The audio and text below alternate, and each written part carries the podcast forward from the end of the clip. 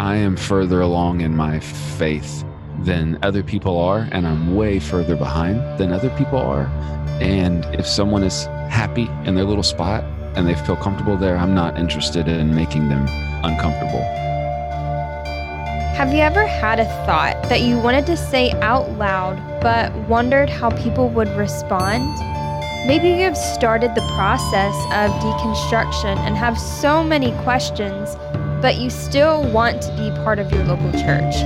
This week, we are talking with Seth Price, the host of Can I Say This at Church, about deconstructing faith, different beliefs and theologies, as well as learning how to truly listen and understand those around us. We are for the spiritual nomads, the outcasts, and the ones who desire to ask the hard questions. Hard questions. A shelter in the desert. A safe place to share our thoughts, our hopes, and our dreams. We are pursuing the truth, and we don't care about the concepts. We invite you to come and sit at our table and be a part of our tribe. We are brave. We are bold. We are the Reckless Pursuit. Hey everyone, welcome to The Reckless Pursuit. My name is Elaine. And my name is Cody. And this week we are talking with Seth Price of the Can I Say This in Church podcast. Yeah, so Seth, uh, I met him through a mutual Facebook group, I believe. And I don't even know, I, like I said, I think we actually talked about a little bit about this in the recording, mm-hmm. but I don't remember if it was like the, the artwork or if it was something he had said, or maybe it was a comment he had posted on something I had made, but or maybe the title. Yeah, so it stuck. I probably was it honestly because like that's like my all the time question, or was my all the time question is what am I going to get in trouble for for saying? Yeah. Whenever I was in church, so it was probably that. And uh, yeah, so I went and listened to his show, and it's honestly, and I, I do mean this sincerely, it's one of the few um, faith based podcasts that I actually listen to. And that's saying something because most of them drive me up the wall. So, uh, Seth and Can I Say This in Church, along with um, Austin and New Age Christianity, and then a couple others, but they're, it's very select. And so Seth is an awesome guy. We actually got to talk with him. Scheduling, he was able to be very um, lenient with us. His schedule, he's more of an evening recorder. We're more of a morning recorder. But we finally got it worked out. We got him here, and we covered pretty much like know, we went all over all place, everywhere, right? all the topics. Like, so what all was it? it was uh, deconstruction, deconstruction, hell, the LGBTQ plus community, questioning, church, just everything. So if you've ever wondered, can I say this in church? Uh, yeah, you should probably listen to this yeah. episode. And before we get into it, a quick reminder, guys, we want to keep this conversation going. We have a private Facebook community Nomads, a safe community for Christians to ask unsafe questions. And we want to invite you to join. Seth also has a Facebook community. Stick around to the end of this episode to catch that. And also, if you're not on our email list, Seth had an amazing final five just giving advice on how to be a better listener because really to me that is Seth's strong point is giving people a platform and just really just giving room for them to be able to express themselves. And he's just an amazing listener. So head over to therecklesspursuit.com forward slash subscribe or head to the show notes section below. Find that link, get on our email list that will be coming out to you. But without further ado, let's get right to this conversation with Seth Price, the host of Can I Say This at Church? We are here with Seth Price, uh, the founder, podcast host of Can I Say This at Church. Seth, how are you? I'm good. How are you? I'm doing well. So we're sitting here recording this locally our time right now. It is 8:46 p.m. PM. And we're used to doing morning yes. interviews, so we're going to see how this goes on our end. But you're you're a vet to doing afternoon yes. or evening interviews. Caffeine. Mm-hmm. Yeah. So, yeah. So if anything that's else, how I live. I live I live late night, so why not? Yeah. So we can trust that you'll be able to carry the conversation if we start if we yes. start losing. Yes. Sure. sure. Why not? So Seth, I came to um, know of your show. I assume through a mutual group. I think that is where I got to know you through a friend of a friend, a mutual group that we're in for um, podcasting.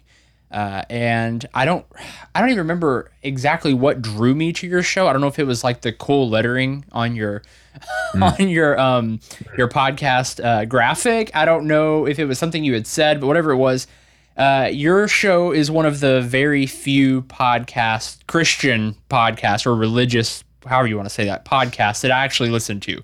So props to you on that because I'm very selective on which ones. Most of them drive me Thanks. up the wall.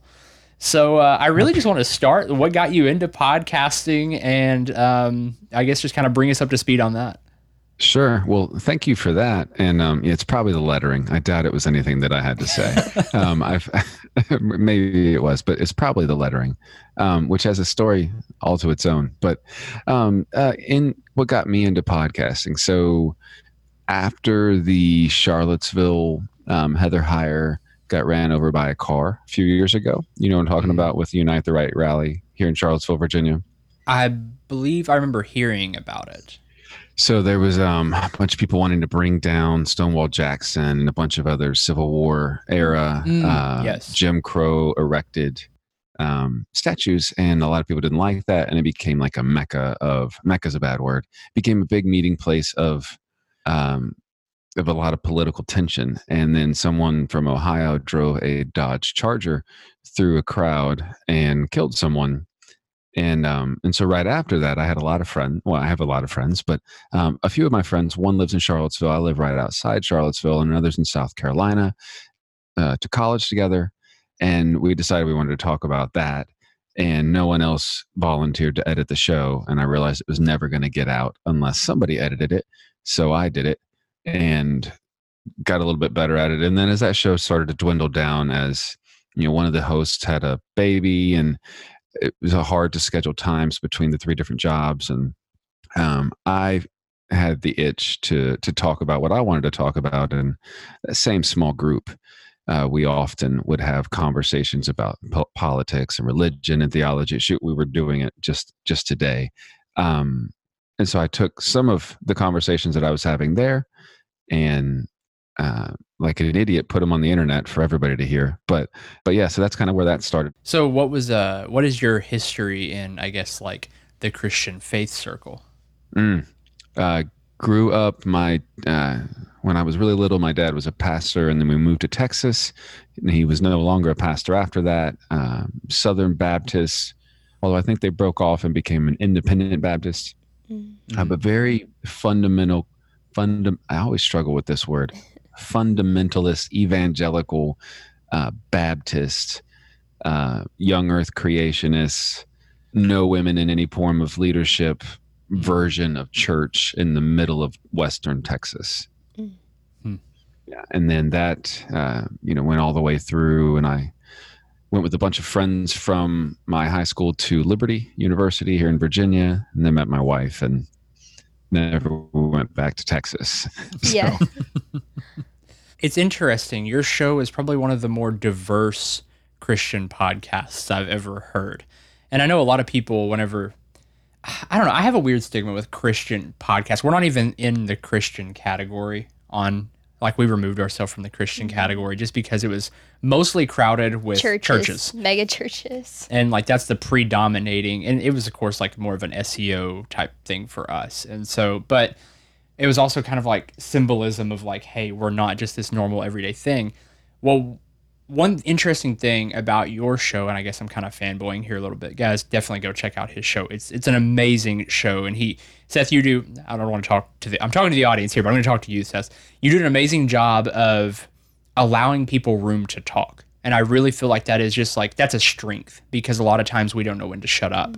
And so you just do an amazing job of allowing people freedom to express their stories. So uh, what was it like coming from a very like you said, um, hyper conservative evangelical um, atmosphere growing up, and then coming into a podcast, or I guess I'm sure there's something along the way. I don't know if deconstruction is the word or what, but something along the way had to have transitioned, right? To say, hey, I want to hear all these different perspectives. What was that, and what's that been like?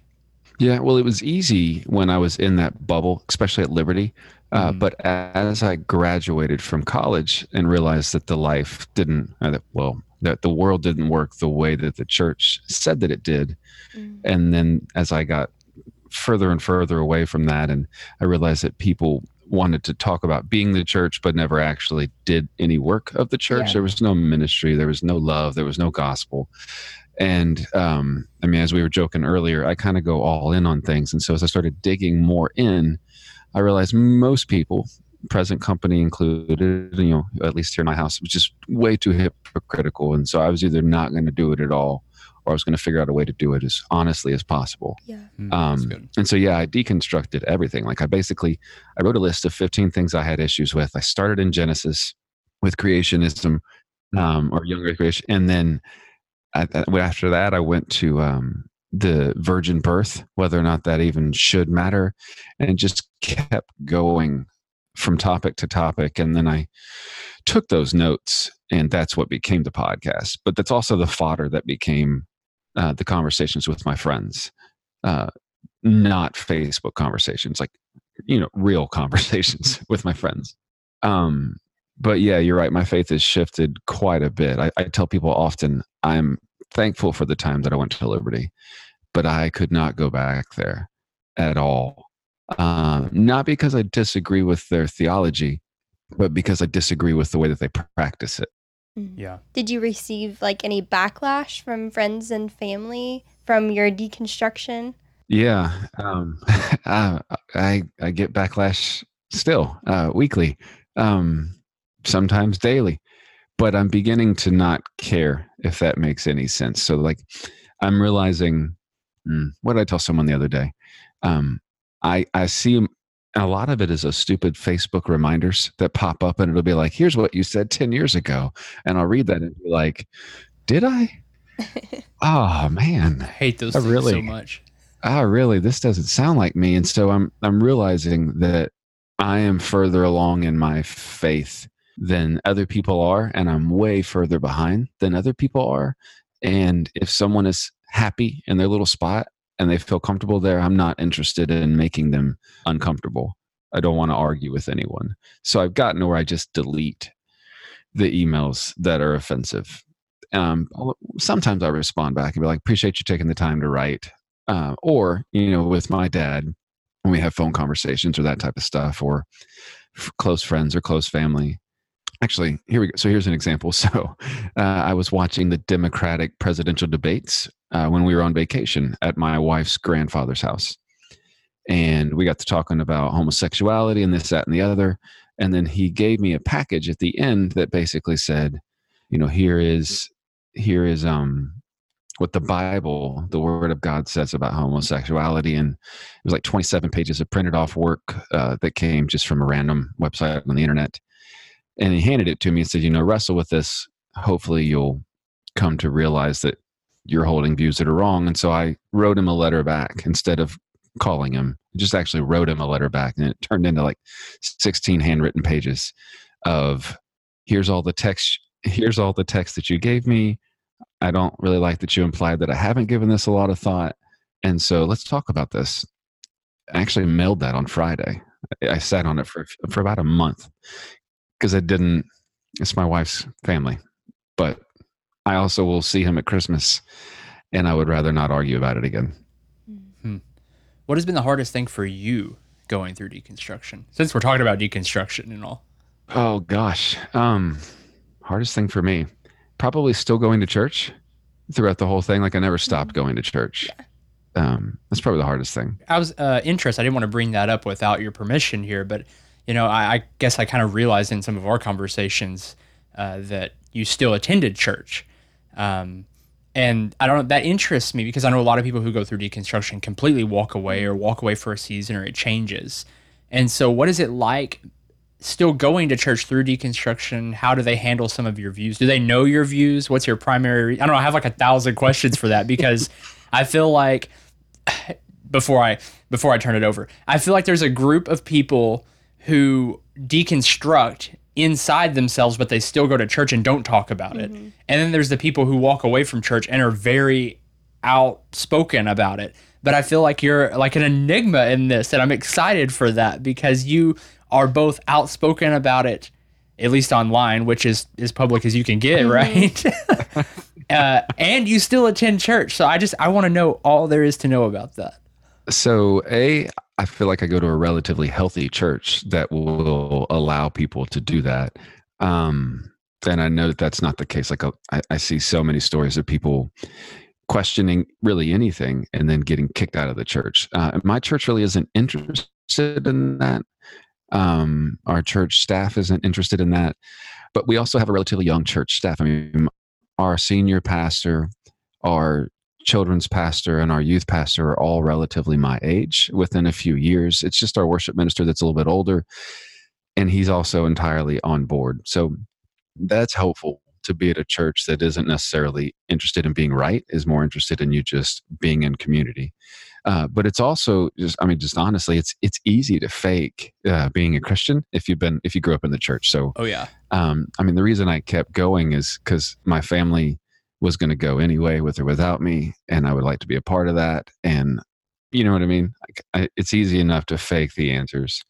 Uh, and then you know leading worship at the church like i just really like doing that and i whether or not i had any logic or belief behind the words at the time like i just really liked doing it mm-hmm. and other people seem to like it and so why would i i'm not doing anything else sunday morning i mean that's where my friends are those are the people that we do life with because mm-hmm. a lot of circles mine included if you detach yourself from the church, you don't have really any community to fall back on. Yeah. I'm not going to yeah, hang sure. out with the people that I work with.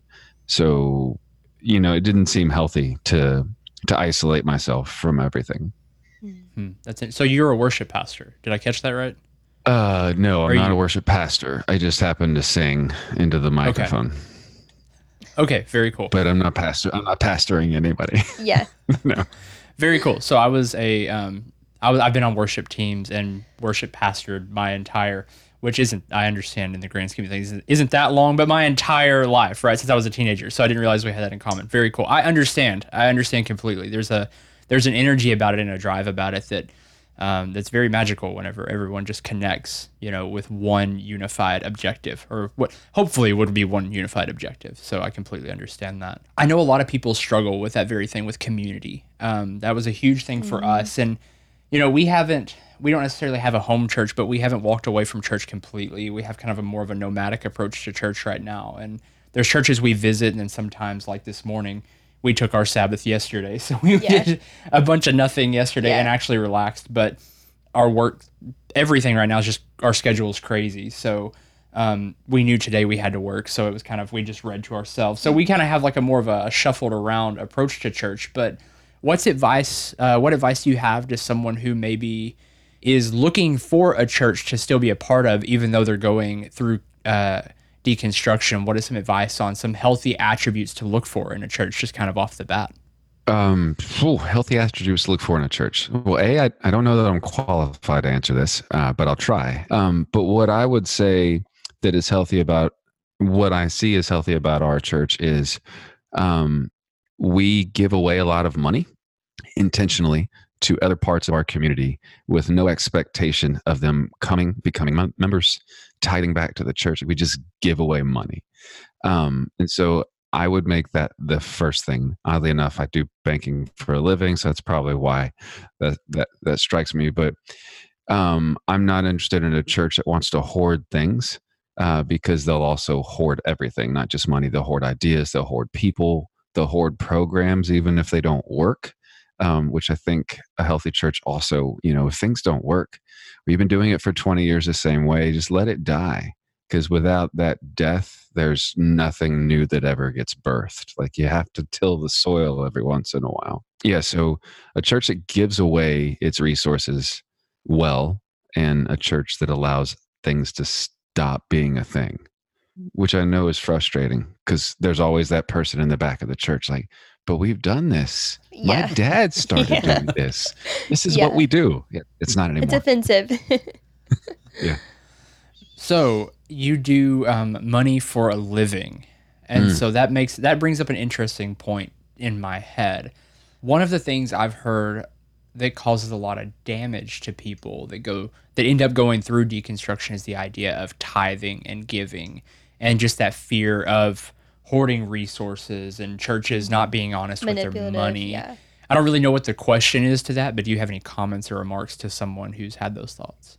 I mean, don't feel guilty about tithing or not tithing. Tithing is barely biblical, but um, I mean, I understand the thought process behind it, but the way that most churches preach on tithing is really, I think, I just think bad hermeneutics. The church needs to do something with it worthwhile that's more than just staffing and buildings and structures and HVAC. Like all that stuff matters, or you can't have programs. But I mean, you're just thinking of the way that the church in the Bible gives, you know, so there are people that own the fields that don't allow the stuff that falls when they glean like that is a form of tithe like they're giving of their resources to the community that you're in um, there's the woman that breaks open the ointment the oil there you know on jesus which i've done the math on what is it 300 and something denarii? That's like $58000 worth is what she gave. Like that that stuff was that expensive.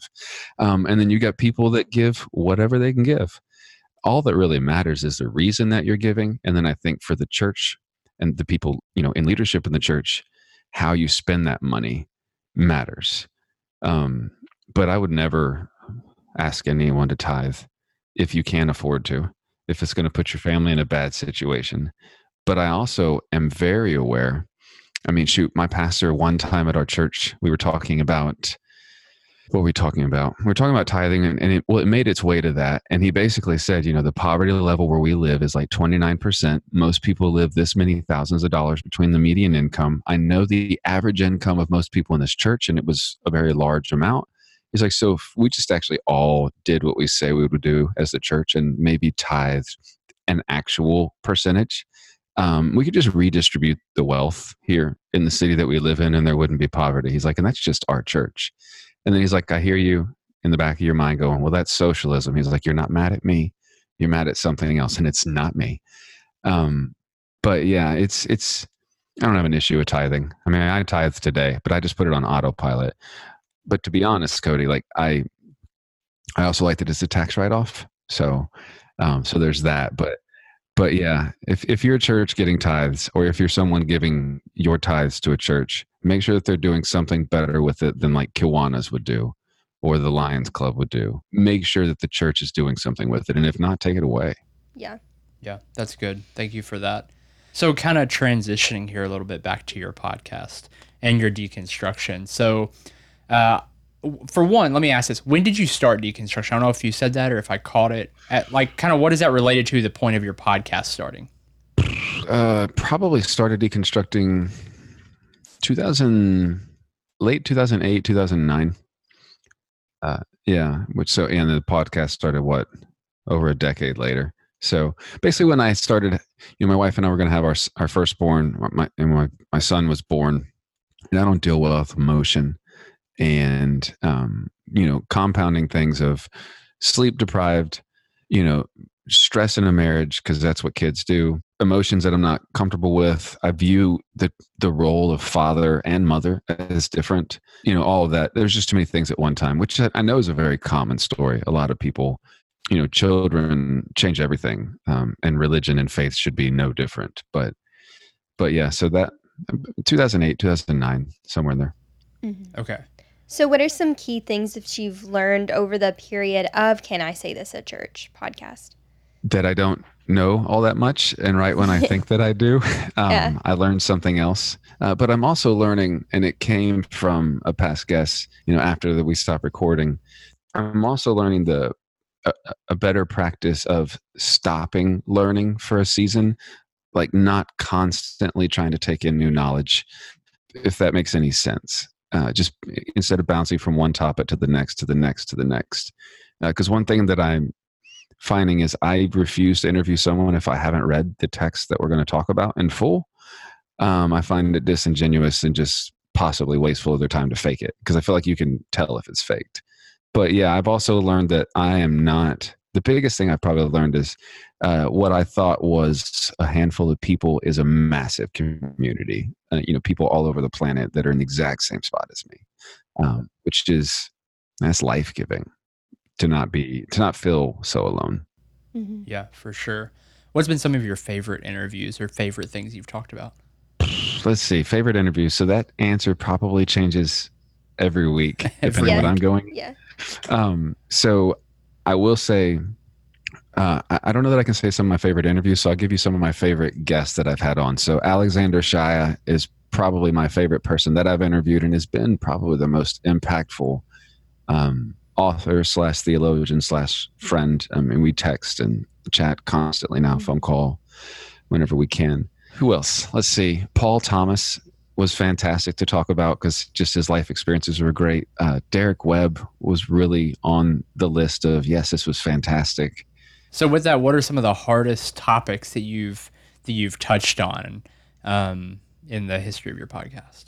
So every time I talk about LGBTQ issues, uh, that's always hard because it's just hard. Uh, sure. Uh, I don't, I can't I can't relate as well as I would want to. Like I can relate to someone that believes a certain type of theology because I may have believed it in the past, but it's just not an avenue of life that I relate to easily. So I have to intentionally be really careful with the questions and the way that mm-hmm. I pose the questions, yeah. so as to not appear to be a bigot because I definitely am not one and I don't want to be one. Mm-hmm. Um, that I also one of my oh so this is another favorite episode, but it's a hard topic. So I talked about sex trafficking and the church's complicity in it with the lead singer of Remedy Drive, David Zach, which that was hard, uh, really hard, but also a topic that matters.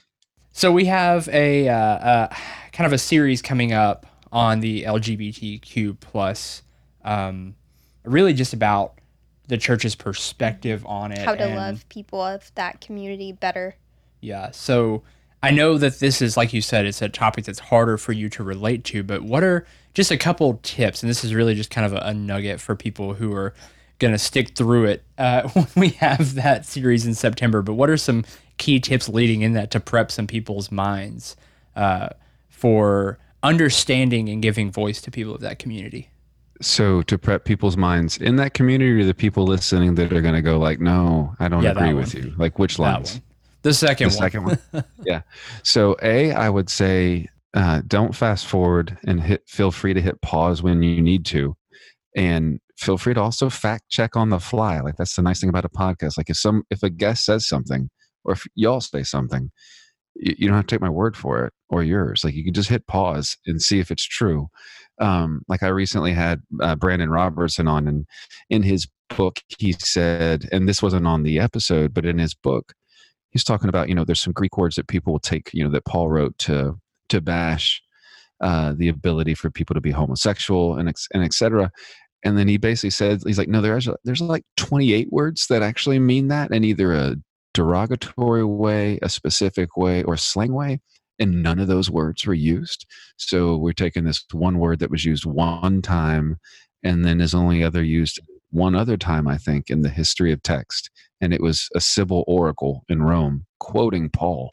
So, you know, eh, that's that's option 1. So, feel free to hit pause and take as much time as you need to get through it because it is it's a big topic and it's always uncomfortable because it's so not different, but it's so I feel like the generation that we live in now talks easier around that topic than any other generation before but their family doesn't and so there's always those eggshells that you're going to walk on uh, and then the second is you need to always make sure that whatever theological topic you're listening to or hearing about, view it through a lens of a Jesus hermeneutic. And so if if something doesn't sit right, you, you know, practice something like a Lectio Divina or whatever, insert yourself into the text, watch Jesus from the margins as you pray. What would his posture be to whoever happens to be marginalized? Because we already have examples of that in the Gospels of who's marginalized and what's his posture, and then relate that to today. Mm-hmm. Yeah, that's really good. So shifting gears back and uh, focusing, I know it was a little off topic. So um, shifting gears back to more of deconstruction and uh, just just your show and all that you've been through. What are some of the things or philosophies or beliefs that have caused you the most doubt? Mm, the most doubt? Ah. Uh, or have you ever struggled with doubt? No, I definitely struggle with doubt. I'm just trying to think of the most doubt. So I would say inerrancy back in the beginning was a big deal. Mm-hmm. Um, I don't really struggle with it at all now because I think I had the wrong definition of what inerrancy meant. Uh, and then I also now, so what I struggle with the most now is I'm always afraid that what I think I'm reading is true because I don't feel like I have enough of a I'm realizing so much how much culture and the history of the ancient Near East matter to the people that wrote the words. Like for ex- and I just don't have enough um, background or history in that, and so it takes longer to read scripture for me now or to dig into scripture because I've got all this other digging to do.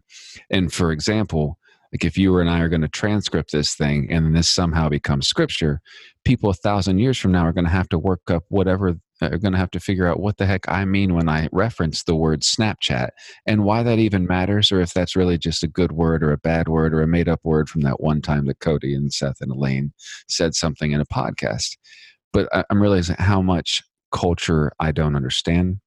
And so that causes me a lot of doubt and self doubt of of of knowing whether or not what I'm reading is is valid. Yeah, mm-hmm. that's really good. I like that. I think that we could all benefit from taking some time to understand context. It's one of my mm-hmm. biggest pet peeves. It drives me crazy.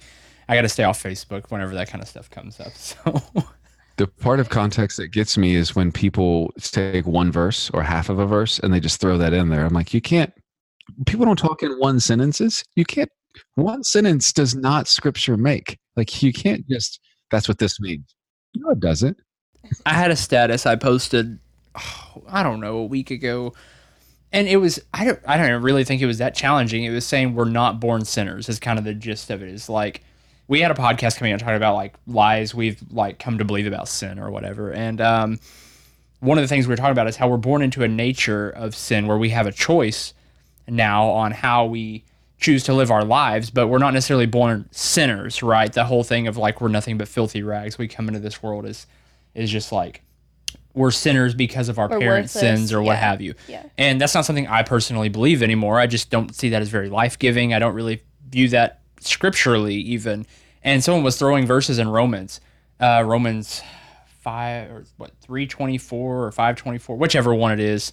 And literally, the very next verse says the complete opposite. Like, literally, both of those things, if you read through them, it's like, hey, we were this, but now we're not born into that. It literally says it. And I'm like, mm-hmm. why do we just cherry pick? Th-? I'm sorry, I can get really, really upset on that one quick because we do that very exactly what you said. We snip things out of the middle of it. I put Romans in that letter that I sent to my wife's grandfather because he was well because some of the clobber passages are from Romans, to which I then try to lay out the context of. So if you'll go back to the first little missives that Paul writes in Romans, where he basically says, hey, all you really smart people that are throwing around your knowledge to beat people down, stop doing that. If you could stop doing that. And then he goes on into talking about everything else. And I'm like, that's what you're doing, bro. Stop it. Stop doing that. yeah. Stop it. Yeah. yeah. Cut you off, Elaine. What was your question? Oh, I was going to say, what are some things that you've struggled with saying in church, kind of playing off your podcast? What are some things that you you have struggled with questioning outwardly to other people? Oh, yeah. So, uh, what is truth is probably a big one. Um, matter of fact, I just, so today I missed Sunday school. We were teaching, um, we were teaching the youth because my youth pastor's on vacation. So I, we, we, my wife and I were teaching and they actually said, you know, they were talking about, you know, the, uh, the which which part is it? You know, the breastplate of righteousness and the belt of this and, and the whatever it is of truth. I can't remember what it is right now. And um, it's just like, we really missed your input. And I was like, did you though? Because every time I get my input, it seems to get a bit tense. She's like, yeah, but your input is needed. So yeah, probably, you know, just what is truth is a big thing. Um, anytime, so I live in the South, so racism is constantly in there. Um, and then really also uh, lately is politics. And actually, no, not lately, because it was just as hard to talk about politics with the prior president as it is with this president um, yeah so politics and love of empire racism and then just epistemology to use a fancy word but but truth what are some things right now that you are working through or struggling with or that is challenging you because I, I know that you have mentioned in passing before and it shows you do an amazing job of giving other people a chance to speak but i want to mm-hmm. give you a mm-hmm. chance to speak here uh, so what are some things that you're currently faced with so currently, I am faced. What I'm working through is I want to talk to people of other faiths without figuring out how to lose the core people that listen to the show. But I'm realizing that um, there's truth in uh, you know there's truth in the Quran. There's going to be truth in the Buddhist text and in the Hindu text. And so I have begun studying a lot of those other books and reading some of those other authors and shying away from some Christian authors, um, which has really been fun, but also infuriating because I realize how much more context I don't have. Uh, and so, like, I'm I'm spending the rest of this year only reading books on the Muslim faith, like only reading books on Islam. Uh, and I plan to work that all like like for Christmas. I plan to to view Christmas through the eyes of a Muslim. Like, how does a Muslim view the Christian Christmas. Um, but I'm entirely certain that that will probably break the show. But I don't really care. Um, it's what interests me, and so that's what I'm going to do. I started reading the Quran this year because I got tired of everyone quoting it at me from the Christian's perspective, saying, "Well, don't you know the Quran says this or says that?"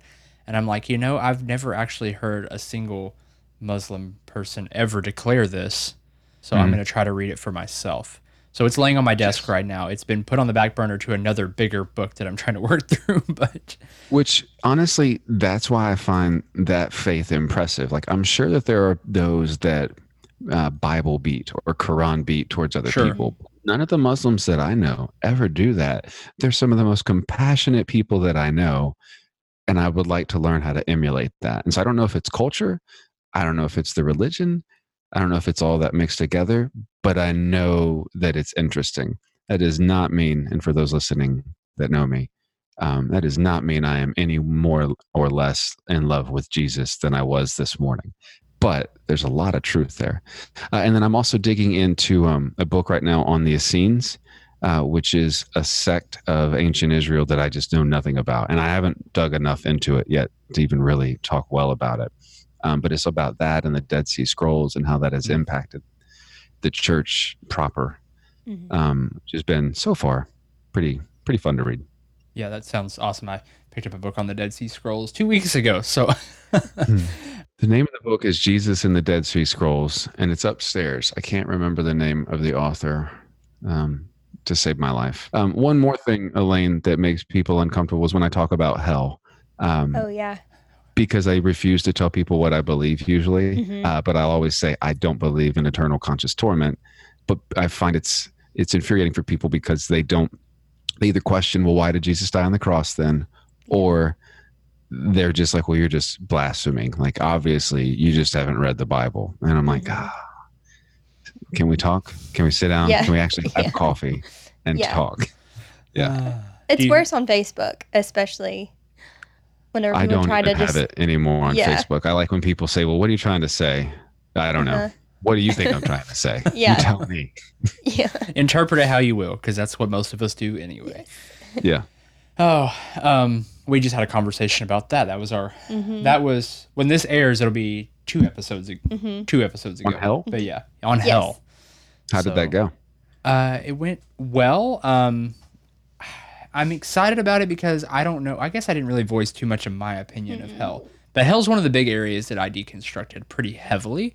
Um, it's kind of interesting because I was talking with my father about it uh, just a week ago. We were sitting at work and I was talking with him and uh, I was explaining to him some of my beliefs. He's like, "Oh yeah, that's how I've always kind of viewed it." And I was like, "Okay, this is random. Then how did I grow up not hearing yeah. this?" So why did we not talk about this? Yeah so it was kind of fun. But you know, I don't really necessarily believe in an eternal, um, torturous burning pit either. And so uh, I'm I'm interested to see how it goes. Luckily, I'm getting someone else was brave enough to mm-hmm. talk about it, and I'm yeah. sure I'm going to get plenty of backlash from it. But that's kind of the usual. But you said you um, did say what you believed on that interview. I don't, I don't remember if I did or not. You could do it so now. I will say. So I'm actually kind of torn. And I'd like to hear. Okay, if I'm if I'm gonna have to say, you're gonna have to say something too. Okay. okay, cool. So I'm torn right now. I don't believe um, in in hell the way most people do. The way I view it is Jesus was either speaking of um, when Israel was burned, literally, uh, or he was referencing how you would be tossed out because it was referencing uh, the garbage pit, right? Gehenna, is that the right word? Mm-hmm. I, I, believe so. And so I don't believe in an actual lake of fire. Uh, I'm torn between the idea of either if you're an atheist and a Christian, you're right. And so basically, if you're not a you believer of Christ, like your soul kind of dissipates, maybe. is like I don't know if that's the right word for that. Um, or I believe in some form of purgatory and eternal reconciliation or like universalism. Mhm. And so uh, that scares the crap out of people when you use the word universalism. Um, but not whenever you whenever you realize that uh, the culture Jesus grew out of, that was actually kind of a common belief that you would go through some kind of like what fiery fire, some kind of purifying yeah. fire that would um, either consume your soul or would purify you so you can make it back to the Father. That wasn't that far fetched. Mhm. So I'm I'm leaning toward that one, but I'm not opposed to the idea of of just I guess someone's soul dissipating either. I don't know. I just I view the work of the cross as covering a little more than we like to make it out to be. Uh, Elaine, are you comfortable answering? You I mean, said I, I got to don't ask really- questions, so why yeah. not? I don't really have an answer. I mean, I'm kind of with Cody of like I don't I don't really know. You know, I was always taught like it's um, you know, burning like a fire and if and if like the what's that the um, the one sin was it the unpardonable pardon The unpardonable sin. yeah, where like if you deny Christ, then you're going to hell and stuff. Um, but other than that, like I don't really believe that necessarily. But I don't really know what I believe about hell right now. I'm just kind of like open to the different ideas of it. But I do. I, I think I'm like Cody, where I'm considering of like maybe eventually we will all make it back to Jesus. Is kind of where I'm at right now, but I, I don't have like a definitive answer for how I feel. I haven't Yeah. studied it enough. That's fair. So so where are you at? So um, I go back and forth, but I I find the most comfort and home in in this, and so um, I'm going to use these words intentionally. So um, I want to say when Jesus the Christ talks about hell, it's almost always a metaphor, and by almost always I mean always a metaphor, which is why Gehenna matters, or the way I used Snapchat earlier matters. Like it's it's always a metaphor, and I think you can make a good hermeneutical case uh, for either universalism or for what I'll call conditional immortality, uh, which would be some form of annihilationism. I don't know that I like universalism because if I can think of, okay, so here we go. So I'll use an example. Um, I think I've used this in the show, and I'm sure I stole it from somebody else because there's aren't any original thought really. Um, so if I think of someone, let's take Hitler for example, because it's easy to pick on. I hate the Jews, and you're going to tell me that I have to spend eternity bowing down to the Lamb of God that is a Jew. Don't you know that I run this? Like, I don't want to be here. Why would you make me be here? And I don't see how that's loving. Um, although there's a part of me that logically thinks that maybe someone could change their mind, but Or that could be their I- personal hell. fair enough um and then so what i what i tend to think is that you know everywhere that it says eternal in in scripture i believe that it means the word eternal in a finite way so uh, hell is either one of two things it's either uh, you know penalty for sin is death and that when you die you cease to be you no longer exist because i don't believe that people are born with an immortal soul i believe that christ not necessarily Jesus, Christ. Um, I think Jesus is the embodiment of Christ on earth, but Christ existed before Jesus. Um, Jesus is just the human form of Christ, um, which I know that will make some people go, "What did he say?" And that's that's like it. fine. Yes. Um, so that's why that's why I use those words intentionally. So Christ Jesus is what is granting immortality to anyone that is in shalom with God. But I don't believe that's ever going to be forced, and I also don't think in in some form of omniscience that he's not going to understand whether or not people will ultimately say yes or no. What is the point in waiting for infinity for someone to say no for infinity? And so I think he'll let you choose and opt out to not be there uh, which could be heaven for someone that doesn't want to be there.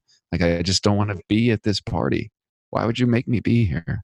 We all know that this sucks. I don't want to be here. I'm glad that those people are having a good time, but I am not. Um, it is not eternal conscious torment.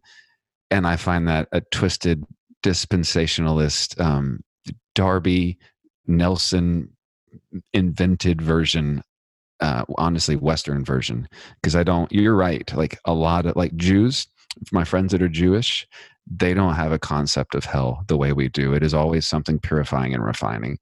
um, it's really just our small little section of the planet and the influence that we flex that does. Yeah, all of us that have it right, you know. Least we think do, absolutely. right? You know, it's interesting. Um, something that kind of came up in my mind, something that's come up in my reading is almost like to throw a big word on. I don't know if this is a thing out there, but it's almost like conditional universalism. It's kind of I don't know a balance of both. So I was reading in Romans, I want to say it's three thirteen or five thirteen. It's it's in the time whenever I was kind of being thrown. People were throwing scripture at me, so I was going back and reading it for myself to see what they were saying uh, there's a verse, and it was either 313 or 513, that kind of, and I'm, I'm paraphrasing here, that basically states, where the ignorance of sin exists, judgment does not. And so I thought that a very interesting thing because I was always grown up like we have to evangelize, evangelize, evangelize because that's what saves people's souls. If people don't know about Christ and they go to they're they're going to go to hell, right?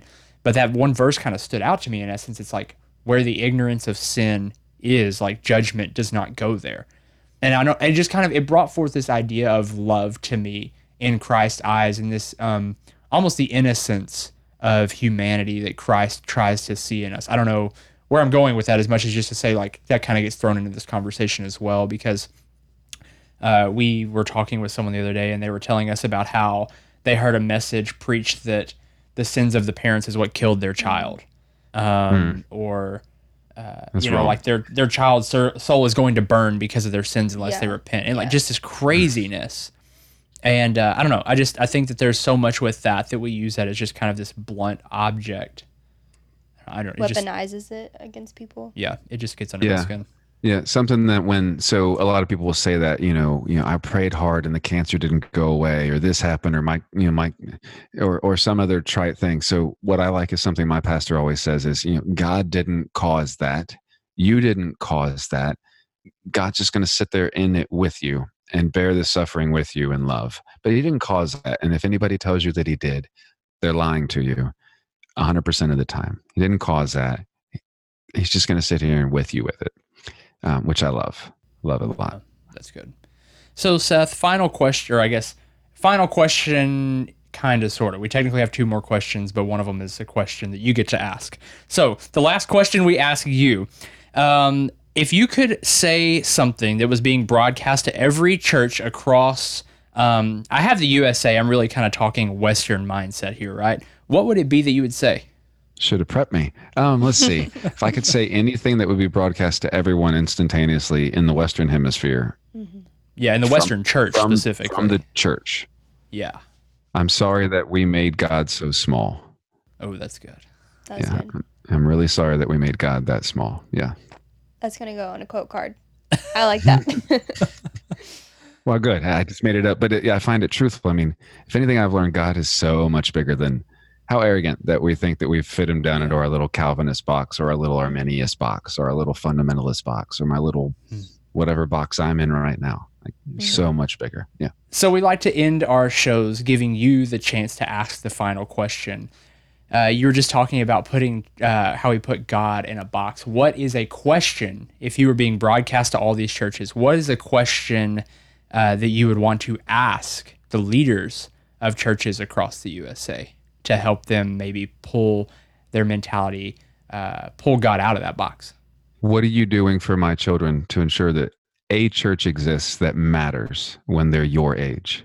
And I say it as that way on purpose, like a church that matters, not this building, not this denomination, but a church, big C church that matters. Like, what are you doing for my kids or for me, for my kids to ensure that it matters when my kids are a middle aged pastor or middle age period, That's good. which makes me like 80. Seth, where can everyone find you and find Can I Say This at Church? Uh, so you can find it at just can I say this at church.com. Um, I'm fairly semi vocal on the internet, either at Facebook or Twitter. Twitter's where you'll get the real me, the snarky, sarcastic me. Facebook is the one that all the family reads, so it's it's probably more edited. Um, I'm on Instagram, but basically, if you want to get in touch with me anywhere, uh, can I say this at church.com is probably the best place to get that, or message the show on any of the platforms that it's on um, I find it takes all my free time and I don't do much with personal accounts anywhere anymore. And uh, you have a, a group as well, right?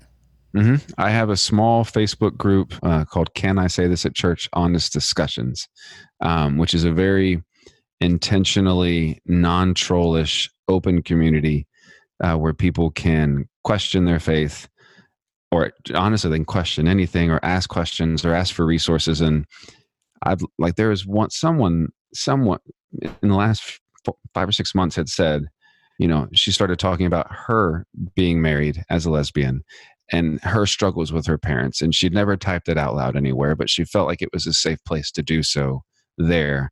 And then, you know, tens of twenties of people commenting back like, appreciate you. You're loved, you know. So I'm, it's probably one of my favorite places on the internet. Um, it's a closed group. You have to answer questions to get in. Um, I had to add a moderator uh, because it's gotten a little too much busy than what I can handle, but um, I really like it. Yeah.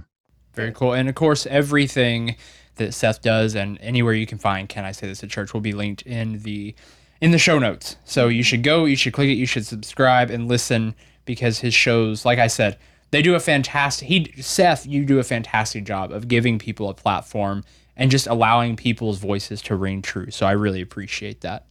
Can I ask y'all a question? Um, Absolutely. So you had said um, that I have, I guess, a diverse or eclectic. I forget the word. So which's been the one that you were like, huh, never considered that before, or or or a guest or a topic? So okay, I'm gonna be really like honest here. Your show is the show I listen to when I mow. Mm-hmm. I don't know.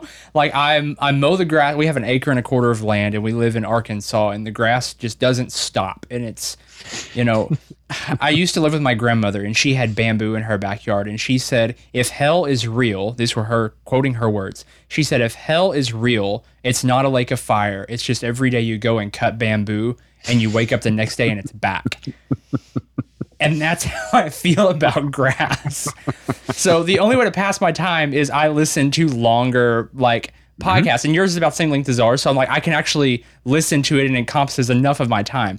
Um, I really enjoyed your episode with yeah Carl Forehand uh, was one of the episodes, and it was the story of the tea shop. And I know he says that a lot um, as I've got to know Carl a little bit better myself. Uh, but it was just that the authentic, uh, authentic authenticity of connection between two people who have nothing in common, who have not even a language in common. Just the uh, the realization of we're all the same. We're all created with that same piece of divinity in us, and that was super super empowering to me, and it just it, it shook my world. And then the second one, it was a a, a man who was, and you you you'll probably know his name very quickly. He is um, an African American man who is part of the LGBTQ plus group, and uh, he was yes, and he his story about being basically locked in a church and like kind of like being purged of this uh, you know quote unquote sin, where basically the pastor after a year said, "I have no idea what I'm doing," and just that shook me because I I was like, that in the that car. is that is the epitome of how we behave as Christians and how damning our behavior can be. Mhm. And it was just it it broke me because uh his story of just really just kind of coming to uh to his own identity and who he was and feeling so lost and so broken and being treated um with so much disrespect as a human. And so those were the two that I think really stood out to me recently. Cool. Thanks. Just curious. So Absolutely. Seth, thank you so much for joining Thank us. you. Thank you for putting up with our, our night brains as we're kind of uh, growing accustomed to this. And I look forward to having more conversations in the future. yeah, thanks for having me on. It's been a good. Again, we just want to thank Seth Price for being on the show this week and just being lenient and with us and Absolutely. talking about all different kinds of topics. Yeah, Seth, seriously, thank you. Uh, it was it was an awesome episode because it transitioned out of what, something we were just talking about and into something we're about to talk about. So I think that was awesome, and uh, we got to hear some of Seth's perspectives, which is kind of a, a cool thing. Whenever we're actually listeners to his show, so we got to hear the hear the voice behind the mic and what he believes and what he struggles with. And he even asked us questions too. So that was fun. So it was a great interview. Also, a quick reminder hop onto that email list and grab this final five where Seth just runs down some awesome tips on how to be a good listener. And yes, it involves shutting up and listening. But there's a whole lot more to it. So hop onto that email list, therecklesspursuit.com forward slash subscribe and grab that. Of course, nomads, you already know that. And if you enjoy this episode, we ask you share it on with a friend. That's the best way to keep this conversation going. Also, head down there to that uh, review section and leave us an honest review so we can know what you guys are getting from the show and how we can just serve you guys better. We love you guys. Thank you so much. And as always, be brave, Be bold. and be reckless. We'll, We'll talk talk soon.